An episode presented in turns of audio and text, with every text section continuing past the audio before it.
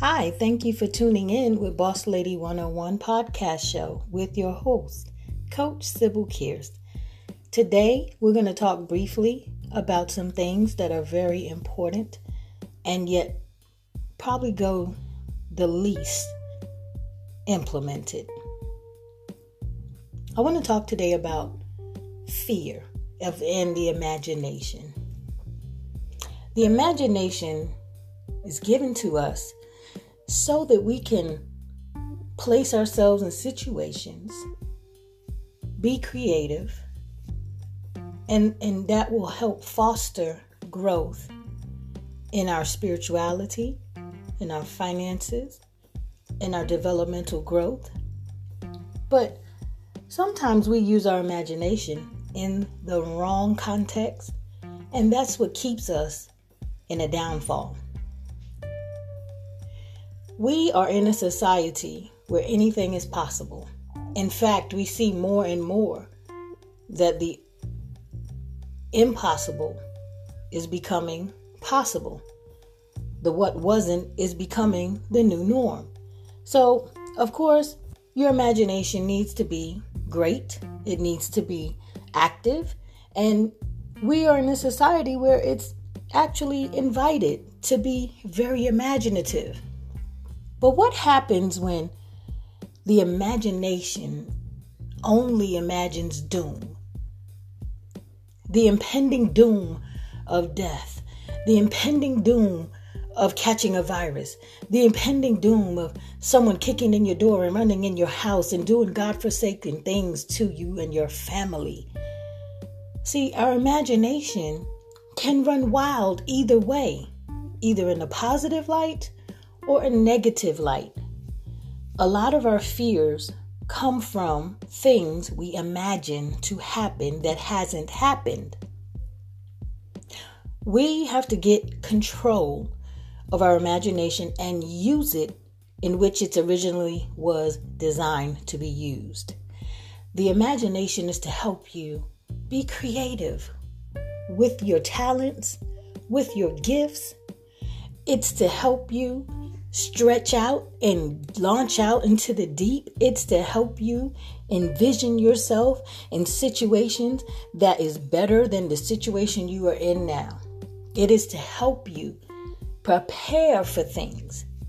Sometimes what we do, we imagine the worst, and that causes us to fear the best. But if we would get our imagination into perspective, we would then know that we would always imagine the best so that we won't have to fear the worst. I know there are times that you cannot help what you think. There are things that uh, our outside influences have an impact in our minds, in our mentality, and unfortunately, we don't quite understand all the time or grasp the concept that our mentality does become our reality. So it is important that you kind of curb your appetite for wanting to let your imagination run wild in a negative light. When that tends to happen, you need to look for the facts. You need to ground yourself in what is real. You need to take hold of it and and before you get too far and your anxiety increases and your stress levels increases and you're finding yourself running in circles around something that could happen but hasn't happened yet and probably won't, take a moment and breathe in and out. And take a moment and just focus on something that is real in your presence even if it's looking in the mirror at yourself or looking at your favorite picture. Take a moment to grasp what's around you and gain your focus on what is real. And then you take a moment and breathe again. And then you will find yourself in a place that you really don't know what to think at this point. This is the opportunity to seize the moment that you start counteracting those negative thoughts and replacing them with something positive. So, for example, in this current time, we're dealing with an epidemic. we are considered to be in a crisis situation because of a virus. Many people are panicking, many people fear the unknown, and they are reacting based upon that. Well, I'm not saying that what could happen won't, but then we also can imagine that the worst won't happen, that we won't shut down, that we won't be quarantined to our homes for months on end. We could also imagine that after a few weeks, this will blow over. We can also imagine that our children will live long lives and that we will be around to see our grandchildren live. We could also imagine that this is not the end of the world. But most, most people choose to think the other way.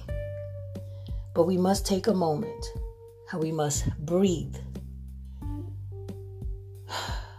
Look at something that's in our reality to bring us back into focus and then change the way we're thinking.